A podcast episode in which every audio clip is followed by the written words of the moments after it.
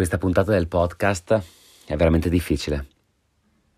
Non so da che cosa partire, perché normalmente uno parla delle cose che conosce in un podcast e io invece mi trovo per la prima volta a parlare di qualcosa che non conosco, non comprendo e che sto vivendo, mai vissuto però a questo livello prima. E allora in questa puntata mi limiterò a documentare ciò che sento, sperando che qualcosa di me ti permetta di capire qualcosa di te.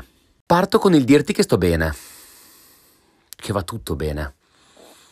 Perché di solito cosa succede? Che quello che ti dicono è c'è il lavoro, c'è la famiglia, c'è la salute, c'è i soldi, c'hai tutto. Cazzo vuoi? È un po' questo l'atteggiamento. E di solito chi ti dice che c'è i soldi e c'è la salute non comprende quanto può essere complesso l'animo umano. Anche perché queste cose non le ho sempre avute. E quindi non voglio darle per scontate. Non ho sempre avuto ricchezza, non sono nato ricco per niente, ma proprio per niente. Non ho sempre avuto la famiglia accanto a supportarmi. Non sempre ho avuto il privilegio di potermi esprimere con successo in un mestiere, essendo a capo delle mie attività. E quindi, ripeto, non voglio dare per scontate queste cose perché so cosa significa fare un lavoro totalmente altro rispetto al tuo talento, per necessità. Ho fatto cernita di pomodoro peretta, ho fatto il magazziniere, ho fatto l'operaio, so cosa vuol dire. So anche cosa vuol dire non avere i soldi per pagare affitto, mutuo, riscaldamento, cibo. Ci sono passato. So l'instabilità che genera l'assenza di denaro, so cosa vuol dire vedere il mondo crollare quando perdi la salute. Peggio ancora, mi viene da dire, peggio ancora quando la perde una persona che ami. E se io sentissi un podcast come questo, o nei momenti di difficoltà avessi sentito un podcast come questo, avrei detto, tu va, ma che cazzo vuoi allora? Sei un fottuto, viziato, privilegiato del cazzo. Vero. Ma questo podcast si intitola Chi cerca Tova e se sei ancora all'ascolto presumo a te interessi sapere che cosa c'è dietro la maschera che proietto nella maggior parte delle interazioni di ogni giorno. Da buon profano mi sono fatto anche un'autodiagnosi. Ho aperto il sito della Fondazione Veronesi, fondazioneveronesi.it e ho letto i sintomi della depressione, perché mi sono detto sarò mica depresso. Sono i seguenti per la cronaca. Umore depresso per la maggior parte del giorno, quasi ogni giorno come riportato dal soggetto o osservato da altri. Ce l'ho. Marcata diminuzione di interesse o piacere per tutti o quasi tutte le attività per la maggior parte del giorno. Quasi tutte. Ce l'ho. Significativa perdita di peso? No, in assenza di una dieta o aumento di peso? Neanche, questo no, non ce l'ho. Insonnia o ipersonnia? Cioè, dormire poco o dormire troppo? Non sto dormendo bene, per niente. Mi sveglio alle due di notte e sento la sveglia suonare alle quattro e mezza, cinque, quando è tempo di alzarsi e fare le cose. Quindi ce l'ho, purtroppo. Agitazione o rallentamento psicomotorio. Ce l'ho. Affaticamento o mancanza di energia. Ce l'ho. Sentimenti di autosvalutazione oppure sentimenti eccessivi o inappropriati di eh, colpa quasi ogni giorno. Autosvalutazione ce l'ho. Diminuzione della capacità di pensare o concentrarsi.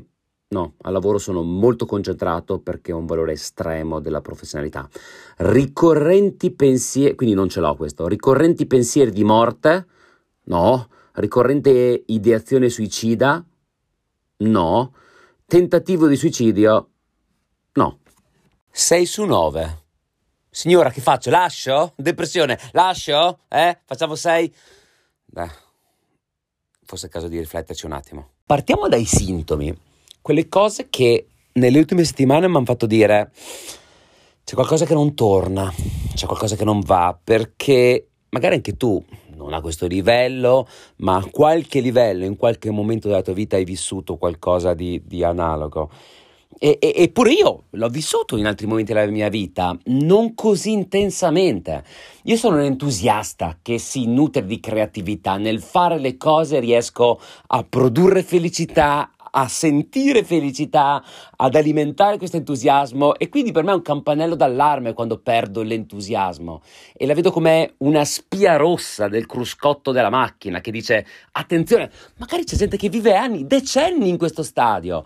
A me dopo due settimane allarma perché ho voglia di apprendere dalle emozioni che, che sto provando, ma simultaneamente non mi riconosco ed è un'esperienza di apprendimento ma è anche un segnale che qualcosa va cambiato. Recentemente sto lavorando tantissimo, tantissimo intendo dire che il mio ritmo di lavoro penso sarebbe ritenuto disumano dal 99,9 periodico per cento del genere umano.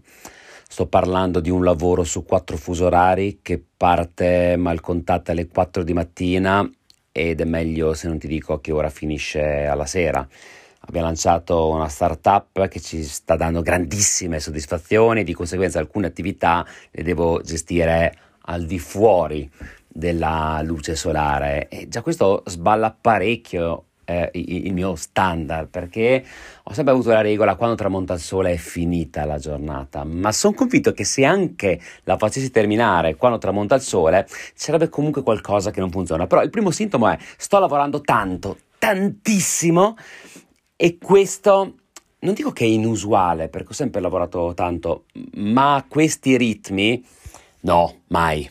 Sto guadagnando tanto e questa devo dire è una costante nella mia carriera. So che magari ti sto sul cazzo a dirtelo, però ho promesso di dirti tutto e ti dico tutto.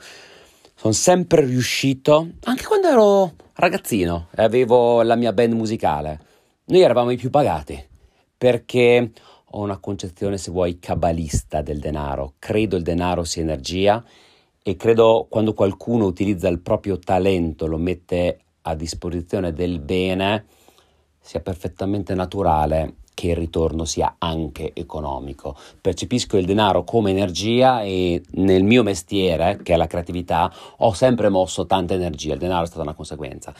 Il fatto che, che, mi porta a, a rimarcare che sta andando bene finanziariamente, però mi fa riflettere su quanto sarebbe tutto più facile se le cose non andassero bene. Sai, se si blocca il denaro, dici ok, c'è qualcosa che non va, alt, altrimenti il mutuo non lo paghi, il cibo non lo paghi, il riscaldamento non lo paghi, la scuola dei bimbi non la paghi. Cioè, è più facile quando le cose non vanno bene. Ma quando lavori tanto e guadagni tanto, è un attimo che questo qua diventa la tua nuova ruota del criceto, no? Magari è un pochino più larga di quella dei più, però ci rimani dentro perché le cose funzionano e soprattutto, sai, non ti dà alibi con la famiglia. Perché la famiglia, parlo della famiglia d'origine, è la prima a dirti lavori, sì, guadagni, sì. Che cazzo vuoi allora? E questo genera ancora più frustrazione perché tu provi a dire loro, ma non è solo una questione di soldi, però loro non lo possono capire. C'è uno studio di recente che dimostra come il denaro è in grado di alterare la tua felicità fino a 75 mila dollari. Quindi quando passi da 10 a 20, cavolo se cambia, da 20 a 40, cavolo se cambia, da 40 a 80, cavolo se cambia, da 80 a 100 non così tanto, da 100 a un milione, poco poco, credimi. Auguro a chiunque di guadagnare tantissimi soldi per realizzare quanto poco di quel denaro basterebbe per incidere sulla propria felicità. Mi sento terra di energie. Sto mangiando bene, non sto consumando alcol, non sto fumando, vado a correre. Ma la mattina quando mi alzo, la mattina, la notte quando mi alzo, il fatto di non dormire mi sballa a tal punto che sono stanco e, e ogni mattina vedo l'Himalaya davanti a me. Un serbatoio vuoto e serbatoi che sono i miei clienti, che sono i miei progetti, che aspettano di essere riempiti. Da che cosa? Dalla mia energia, dal mio entusiasmo, dalle mie idee. Eh, funziona così il mio lavoro. Dalla mattina molto presto alla sera molto tardi c'è un telefono che suona e qualcuno dall'altra parte che si aspetta un'idea, ma non un'idea qualsiasi, un'idea geniale che cambia le sorti di un progetto e di una strategia di comunicazione.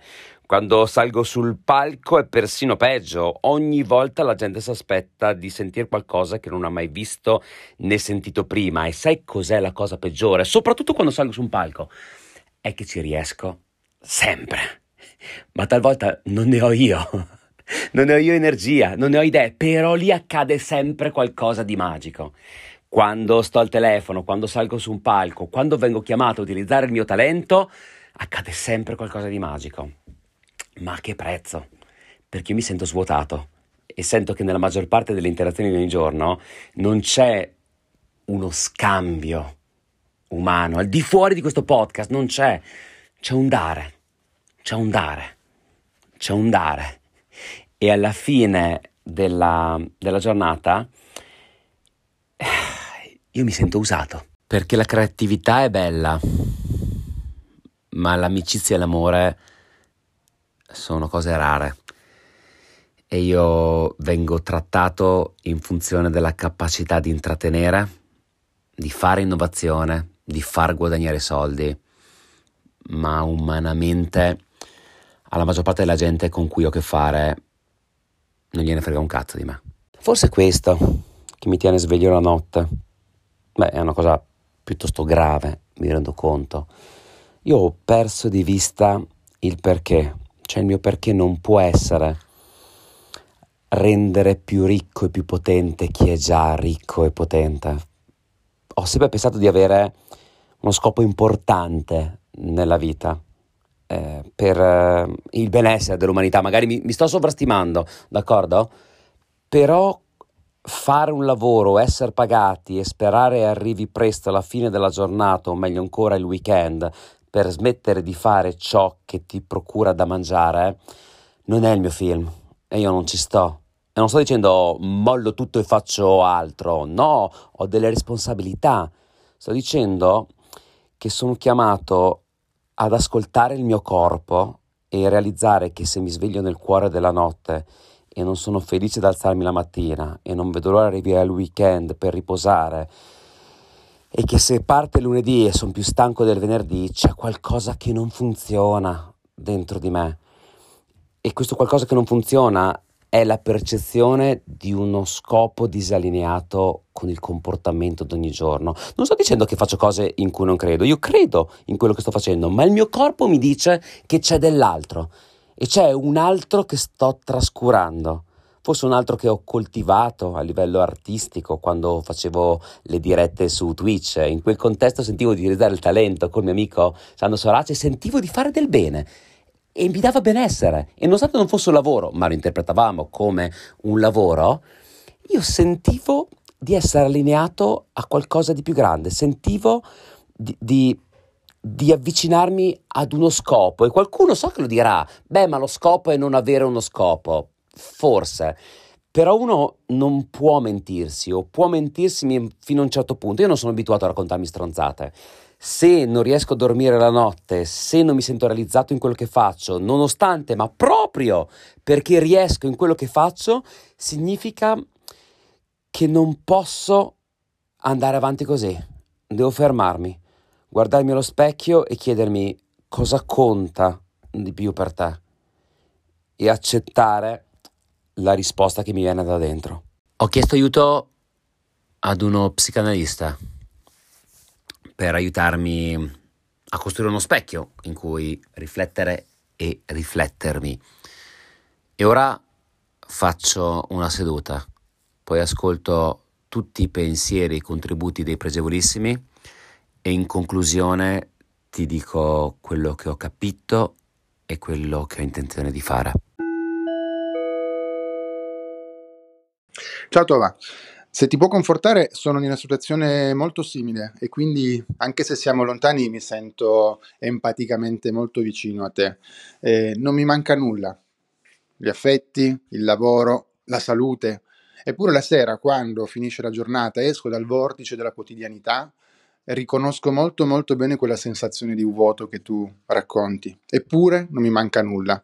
Ed è proprio questa frase che mi risuona in testa e che mi sono sentito dire tantissime volte da bambino, quando magari manifestavo un bisogno, facevo un capriccio, e, e mi veniva semplicemente risposto che non mi mancava nulla, eppure io un bisogno ce l'avevo.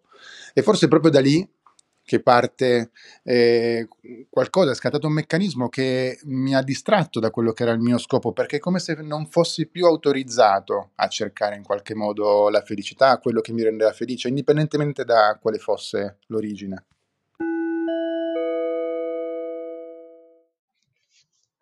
Io non ho uno scopo nella vita, o meglio, forse lo scopo maggiore potrebbe essere quello di fare del mio meglio e quindi diventare sempre un pochettino meglio tutti i giorni. Però vedo tanti scopi, tante, tante rotte da seguire, e perché comunque navigo un po' a vista e non sempre um, la rotta che uno prende è quella um, che si sente di dover prendere, o meglio, ci si trova in alcune rotte che non sempre sono allineate. E questo potrebbe essere un problema ma credo che sia mm, basilare il fatto di avere delle persone vicino, ehm, perché le persone sono un po' le stelle che ci aiutano a capire questa rotta. E ci aiutano anche a vedere dove dove che cosa abbiamo fatto fino adesso, che non è sempre visibile a noi. Oggi mi sento di chiederti scusa. Scusa per averti mitizzato, scusa per averti caricato di responsabilità, scusa per eh, non aver quasi voluto vedere la parte più intima, o meglio, per non aver compreso quando equalizzavi o comprimevi la tua voce perché c'era comunque il Tova che doveva tenere un po' il ritmo e un po' le file della situazione. Ti chiedo scusa perché eh, anche con il podcast di ieri eh, volevo vedere il tuo tempio perfetto.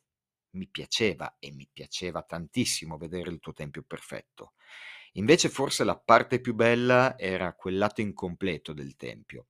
Quindi quando capita a me, e quando e se sta capitando a te, fai vedere la tua parte incompleta del tempio. Non abbiamo paura, siamo uomini. Buon weekend a tutti.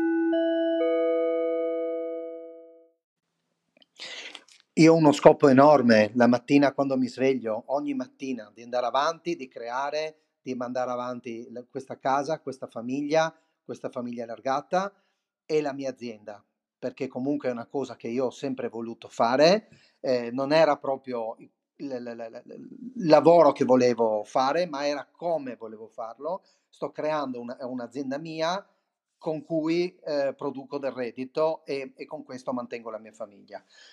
È capitato di non avere più uno scopo quando c'è stata la separazione con la madre dei miei figli e mi sono trovato a dormire diversi mesi in camper da solo e lì ho avuto dei momenti molto bui. E per fortuna con la meditazione ne sono venuto fuori. Ciao a tutti.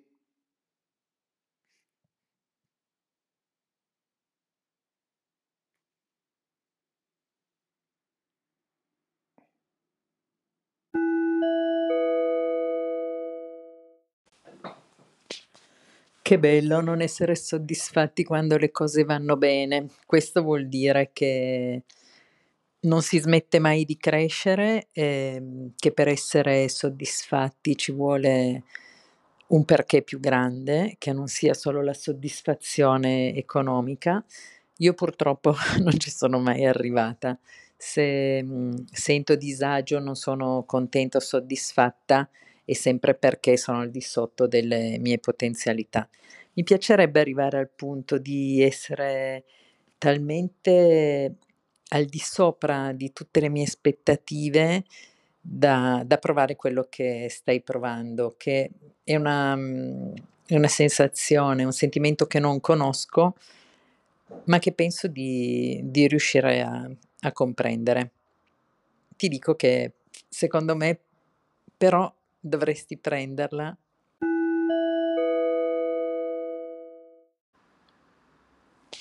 È la prima volta che mi prendo un secondo spazio nel vocale, però volevo finire il pensiero di prima. Io penso, Tova, che tu sia fortunato, capisco il tuo disagio però dovresti prendere questa situazione in positivo e se non hai proprio il coraggio di cambiare, come mi sembra di percepire nelle tue parole, eh, forse dovresti condividere. Condividere non vuol dire solo fare beneficenza, vuol dire aiutare altre persone a crescere, a raggiungere eh, quello che hai fatto tu e forse questo potrebbe aiutarti a riempire questo vuoto che sicuramente non è un vuoto economico. Ciao a tutti da Silvia.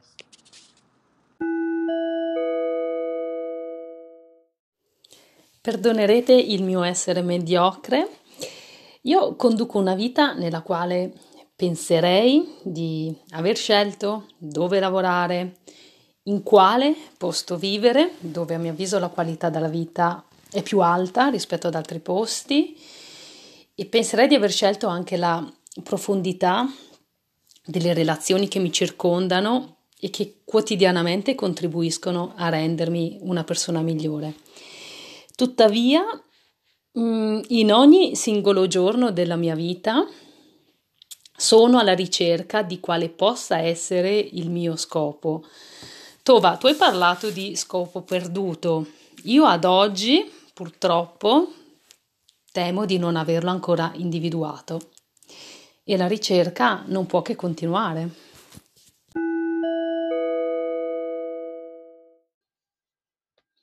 Cosa significa avere uno scopo? Per me ha sempre significato avere quella sensazione quando mi sveglio la mattina di voler scendere dal letto, fare qualcosa, vedere qualcuno. Questa è una definizione molto generica, però per me quando finisce quello, finisce lo scopo. Mi è mai capitato di perderlo? Sì, eh, circa sette anni fa. Come sono riuscito a recuperarlo? Con il metodo del tenere un diario. Attraverso un diario solo mio nel quale scrivevo tutte le mie sensazioni, cattive e positive, anche eh, semplici e banali, in qualche modo sono riuscito a riappropriarmi di questo scopo. Quindi una, una lettura eh, di me stesso poi alla fine, questo più o meno è stato.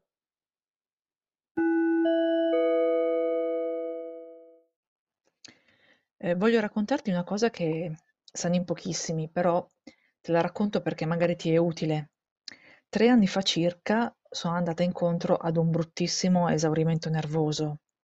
Non mi sono resa conto di stare male finché non sono arrivata proprio in fondo al baratro, cioè proprio ho toccato il fondo perché non è che andasse non ci fosse qualche cosa, hai capito, che andasse male, che andasse storto, però c'era dentro di me come una vocina che continuava imperterrita a crescere sempre di più e più questa vocina gridava e più io facevo rumore per non ascoltarla, quindi 15 ore di lavoro, non avevo mai un attimo di pausa e ancora oggi che viva Dio ne sono fuori, ancora oggi io non riesco a stare in vacanza senza avere il computer perché mi vengono gli attacchi di panico.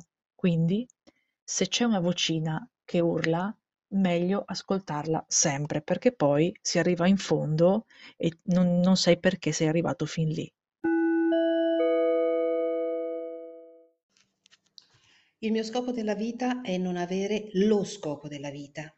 L'ho avuto, o almeno pensavo di averlo, e mi ci ero talmente affezionata che non mi rassegnavo a lasciarlo andare.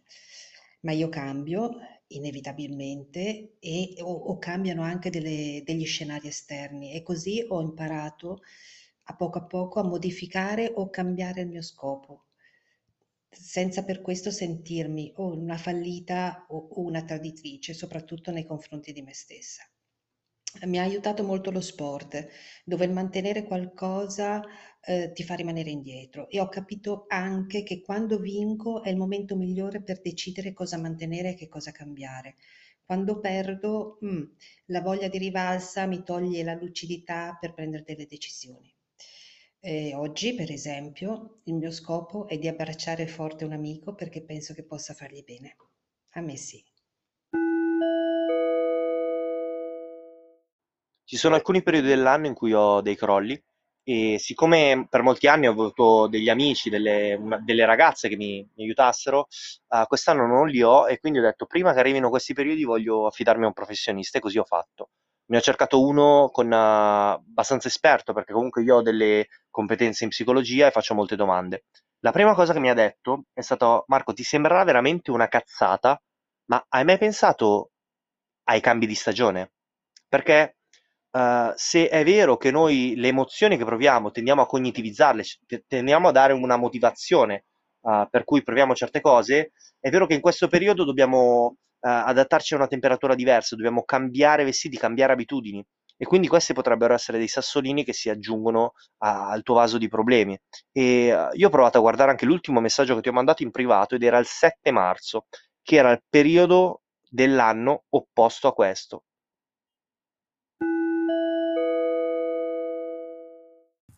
Buonasera a tutti, siccome sono un bimbo speciale adesso mando un primo messaggio che può essere tranquillamente eliminato con un antefatto. Quando i Rolling Stones sono stati eh, inclusi nella Rock and Roll Hall of Fame, um, Mick Jagger ha ringraziato due persone che non potevano esserci. Ian Stewart, che era quello che suonava il piano con loro, un ex membro, uh, che li aveva mantenuti sul corso del blues, e Brian Jones che per tutta la durata della sua vita li aveva costretti a andare altrove.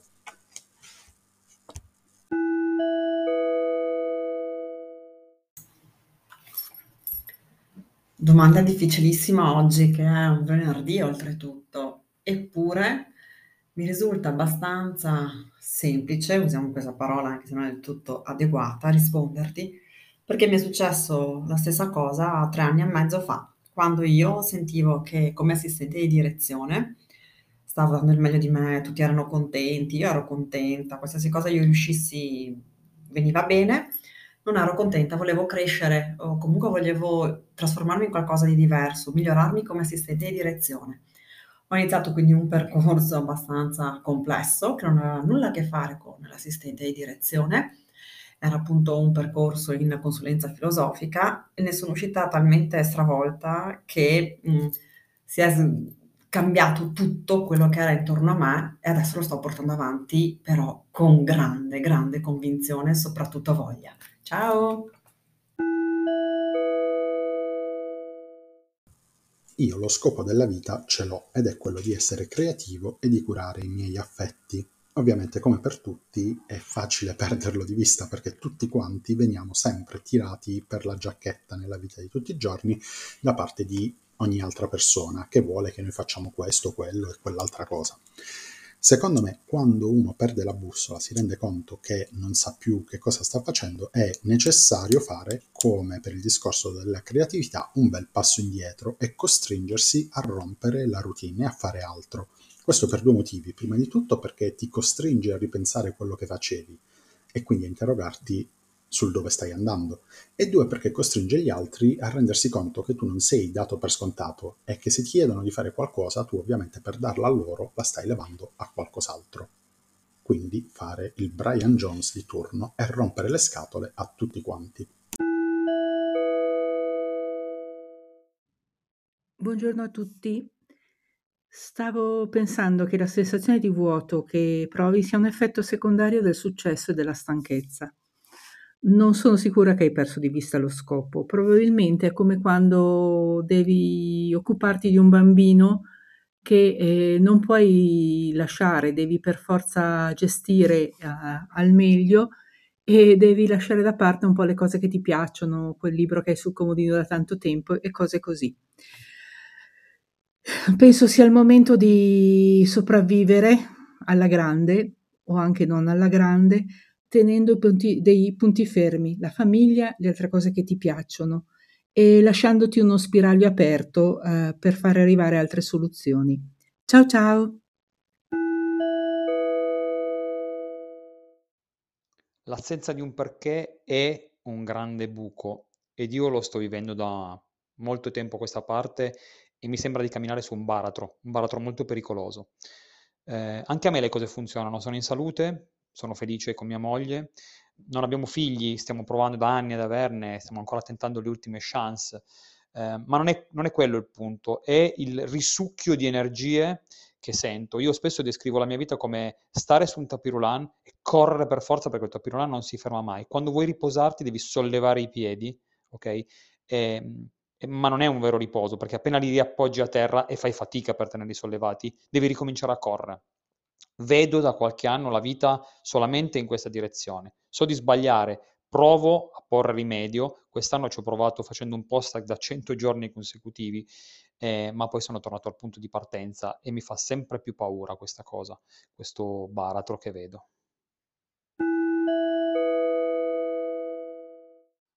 Sto registrando questo vocale mentre sono seduto sul furgone.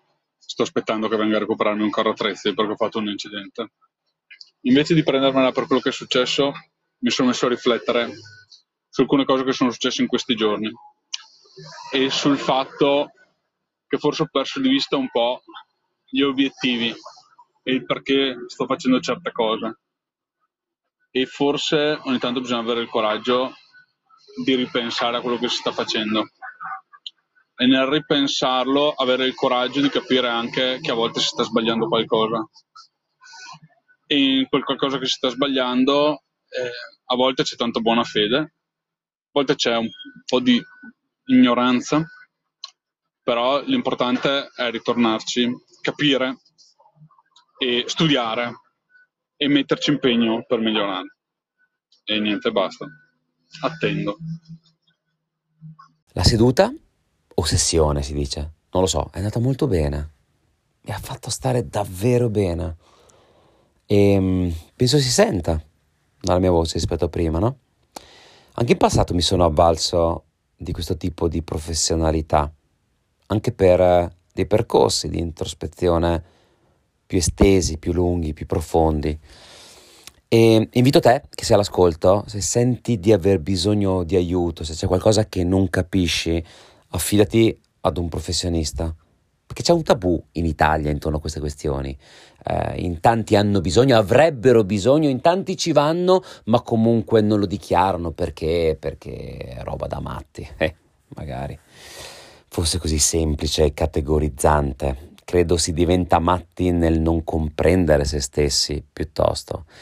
E se senti di aver bisogno di un aiuto, non rivolgerti ad un coach, a un motivatore, ad un amico, ad un familiare, vai da un professionista della mente e dell'anima. E che cosa ho capito? Mi viene da ridere perché gli ho raccontato la storia dell'Istituto Veronesi, che mi sono fatto l'autodiagnosi della depressione e a sua volta ho smesso a ridere e mi ha detto no, lei non è depresso, è solo stanco perché lo stile di vita che mi sta descrivendo a lei sembra normale, ma non è umano. E poi ho raccontato che sento di aver perso di vista uno scopo, sento di non fare delle attività che, che mi ricaricano.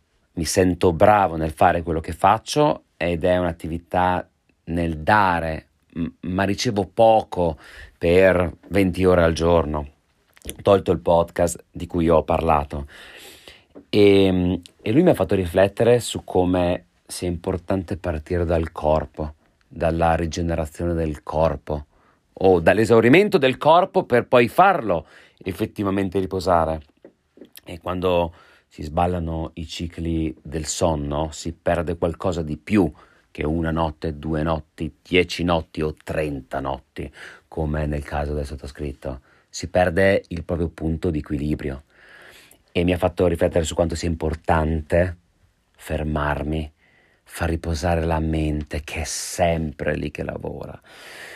Studio, vedo una cosa, rifletto, voglio creare, intuisco una tendenza, ci creo sopra un'azienda e mi ha aiutato a capire che devo imparare a riposare. Questa è una cosa che io non so fare nella vita. Ti chiedo aiuto da questo punto di vista, io non so riposare, non riesco a fermarmi qualsiasi cosa io faccia, la chitarra, prendo in mano la chitarra e devo creare una canzone, capisci? E qui non c'è un perdersi nell'attività perché creo, invento, lancio aziende, tendenze, format, altro.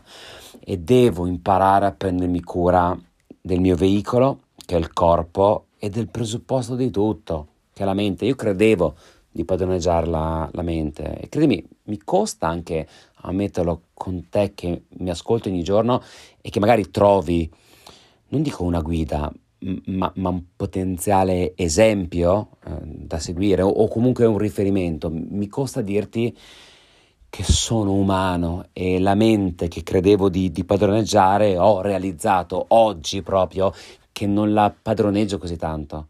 È la mia mente che controlla me, non io che controllo la mente.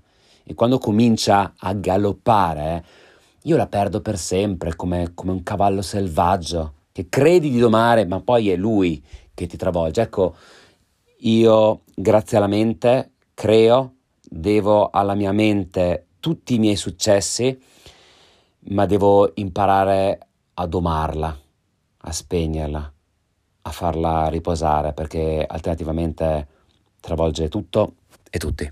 Lucidamente te lo dico, ci sono delle cose che non mi vanno bene, del mio stile di vita, di quanto lavoro, in che cosa metto il quasi 100% della mia attività, ma anziché scegliere di cambiare le cose, devo creare il presupposto, concentrarmi sul presupposto, devo tornare a fare una cosa che non faccio da mesi, uh, mi verrebbe da dire quasi anni, immergermi nella natura, rallentare, che parlo sempre di quanto è bella Londra, però Londra è la mia emanazione e io sono la sua emanazione ed è una città che va sempre a 3000 all'ora e mi esalta, mi eccita, ma non mi fa riposare. Allora devo imparare questa abilità, sì è un'abilità quella di riposare. Voglio immergermi nella natura, settimana prossima vado a nord dell'Inghilterra, mi perdo nelle foreste di Sherwood a camminare, a rilassarmi, a respirare. E poi quando ho messo a posto il presupposto che il mio corpo e la mia mente sarà il momento di prendere decisioni, di allontanare delle attività che non sento allineate col mio scopo e finalmente dedicarmi ad attività che mi fanno battere il cuore, che sono chiamato a fare per dare il mio contributo a te e a chiunque altro abbia voglia di ascoltarmi. E quindi riposo, e quindi disciplina, e quindi imparare a dire no ad interferenze, anche a opportunità, per dire finalmente sì a me stesso e ad una umanità che forse ho un po' trascurato negli ultimi tempi. E poi ripartire, ripartire da quello che mi regala sorrisi e da quello che mi regala sorrisi e fa sorridere. Ho voglia di stare bene e di far stare bene. Questo è il mio scopo. Questo è il mio scopo e credo sia nella parola e nel racconto che posso avvicinarmici ogni giorno. Voglio tornare a fare cose che mi fanno stare bene e fanno stare bene le persone della mia vita. Tu fai parte della mia vita.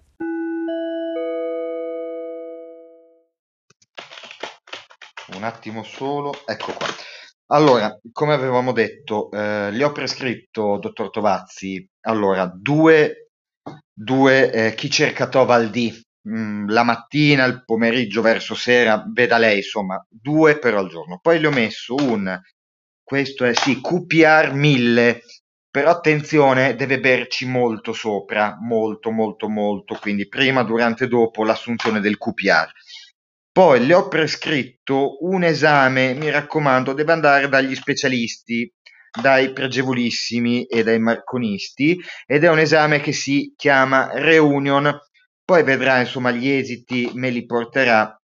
Devo guardare un paio di cose eh, per capirci meglio. Bene, quando lei poi agli esami torna da me e vediamo se proseguire con la cura. Intanto, niente, la saluto e buona giornata. Qui Raffaele Tovazzi per gli amici Tova e questo è Chi cerca Tova.